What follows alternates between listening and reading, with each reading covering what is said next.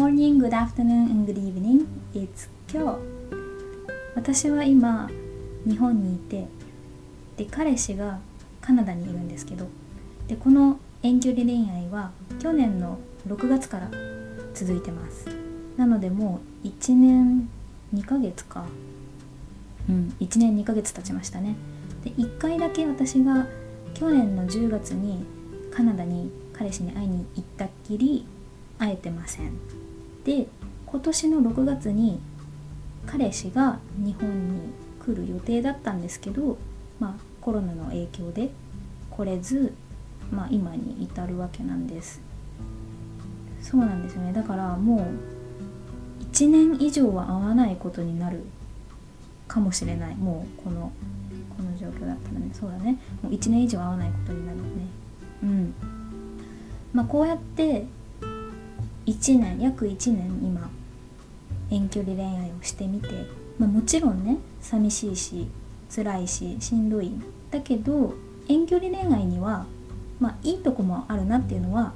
分かりました、うん、だからこの私の経験を通して遠距離恋愛にもいいところがあるっていうのを今日はお話ししたいと思います。でね私みたいに今その遠距離恋愛をしてる人っていっぱいいると思うし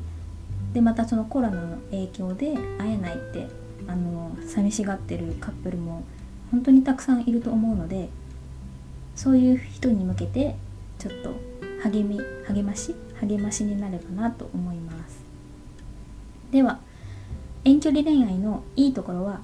3つあります。1つ目が相手に会いに行く時にちょっとした旅行ができるっていうことです。私自身あの去年かな？去年そのカナダに行った時にもうそれこそカナダ旅行みたいな感じで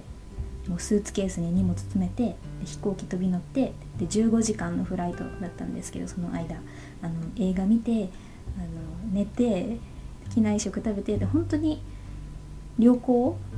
旅行に行く時のワクワク感ってのを感じてました。で現地に行った後は、まあ、彼氏と合流してで彼氏がいろいろその周辺を案内してくれました。だから、まあ、私にとってはすごく旅行みたいな感じ、まあ、彼氏にとってはま日常風景だったんですけど。だから結構そうやって非日常体験を、まあ、恋人に会う会いに行く時にできるっていうのはすごく面白いですよね。うん、その時にいろんな違う文化の、えっと、食べ物とか建物とか見れるしすごいいい経験になります。まあ国内恋愛だったらあんまり異文化体験っていうのはできないと思うんですけどまあそれでもその相手が住んでいる地域どんなのかなとか、まあ、どんなお店があるんだろうとかそういうのはもう旅行みたいなもんですよね。なので遠距離恋愛では、まあ、相手に会いに行く時にそうやって旅行みたいに楽しめるっていうのはまあ一つのいいところかなって思います。遠距離恋愛のいいところ2つ目はまあやっぱり近距離恋愛だと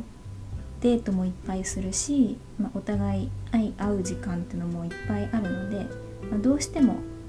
うん、ちょっと言い方悪いかもしれないですけど相手に時間を取られすぎてしまうことがあります。そうするとなんか自分のため自分磨きにかける時間っていうのがどうしても少なくなってしまいますよね。でも遠距離恋愛ではもう自分のため自分だけの時間っていうのがすごく多いです。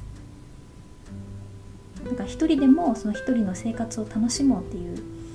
うん、ことをするので考えるのですごく充実した生活になります。っていうか、まあ、そうしないともう相手のことを考えてしまってもうどんどん辛くなっていくのでやっぱり遠距離恋愛じゃなくても恋愛関係においてはすごく自立した関係っていうのが大事ですよね。で遠距離恋愛の場合はもう特にそうでそうじゃないともう本当に会えない相手に依存してしまってももうね 壊れていく一方なんでね私の場合はやっぱり YouTube とかこういうポッドキャストに時間をかけてそうやって自分の生活とか自分のやりたいことをやるっていうのが、うん、すごすごい自分の生活を充実させる方法になってるなっていうのは感じますね。なのでまあもちろん彼氏のことは寂しいけど自分の生活も楽しんでいく、まあ、そうやってお互い自立してった方が自分のためだしお互いのためにもなります。遠距離恋愛のいいところ3つ目がお互いの関係を一度よく考え直すことができるっていうこと。やっぱりその近距離恋愛だったらお互いのことっていうとすごい近い将来計画のこと近い将来のことを話し合うと思うんですよ。まあ、それこそ明日のこととかもう今夜のこととか明日どんな映画見に行くとか今夜どんなもの食べるとか今週末どこに行こうかとかそうやって本当に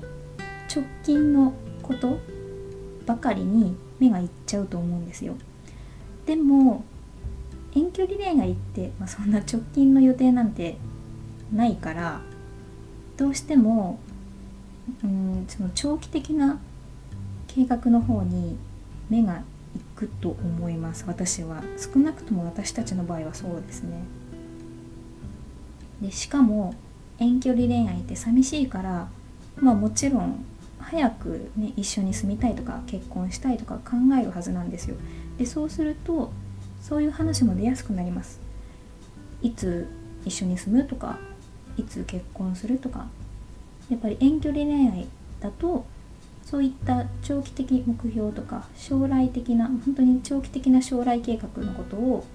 お互い意識するようになります。でまあそういった時にうん本当にこの人でいいのかなとか本当にこの人のこと私好きなのかなとか一度なんかちょっと冷静になれるんですよ。私自身、まあ、彼氏と、うん、いつ一緒に住もうかとか話し合ったりするしまあその時には本当にこの人でいいのかなとか考えてあでやっぱこの人でいいんだっていうのを実感できます。できました。んでね。その距離が離れているからこそ一歩引いて冷静になんか理性的に落ち着いてお互いのこととか相手のことを見れるっていうのは遠距離恋愛の一つの利点だと私は思いますね。はいというわけで以上が遠距離恋愛のいいところ3つでしたまだまだねコロナもうんいつ収まるかわからないしいつパートナーに会えるかわからないけど、まあ、こういったいいところもあるのでそれをね楽しんででいつかね絶対会えるし一緒に住んだりもできるのでそれを信じてはい皆さんお互い頑張りましょう。では以上。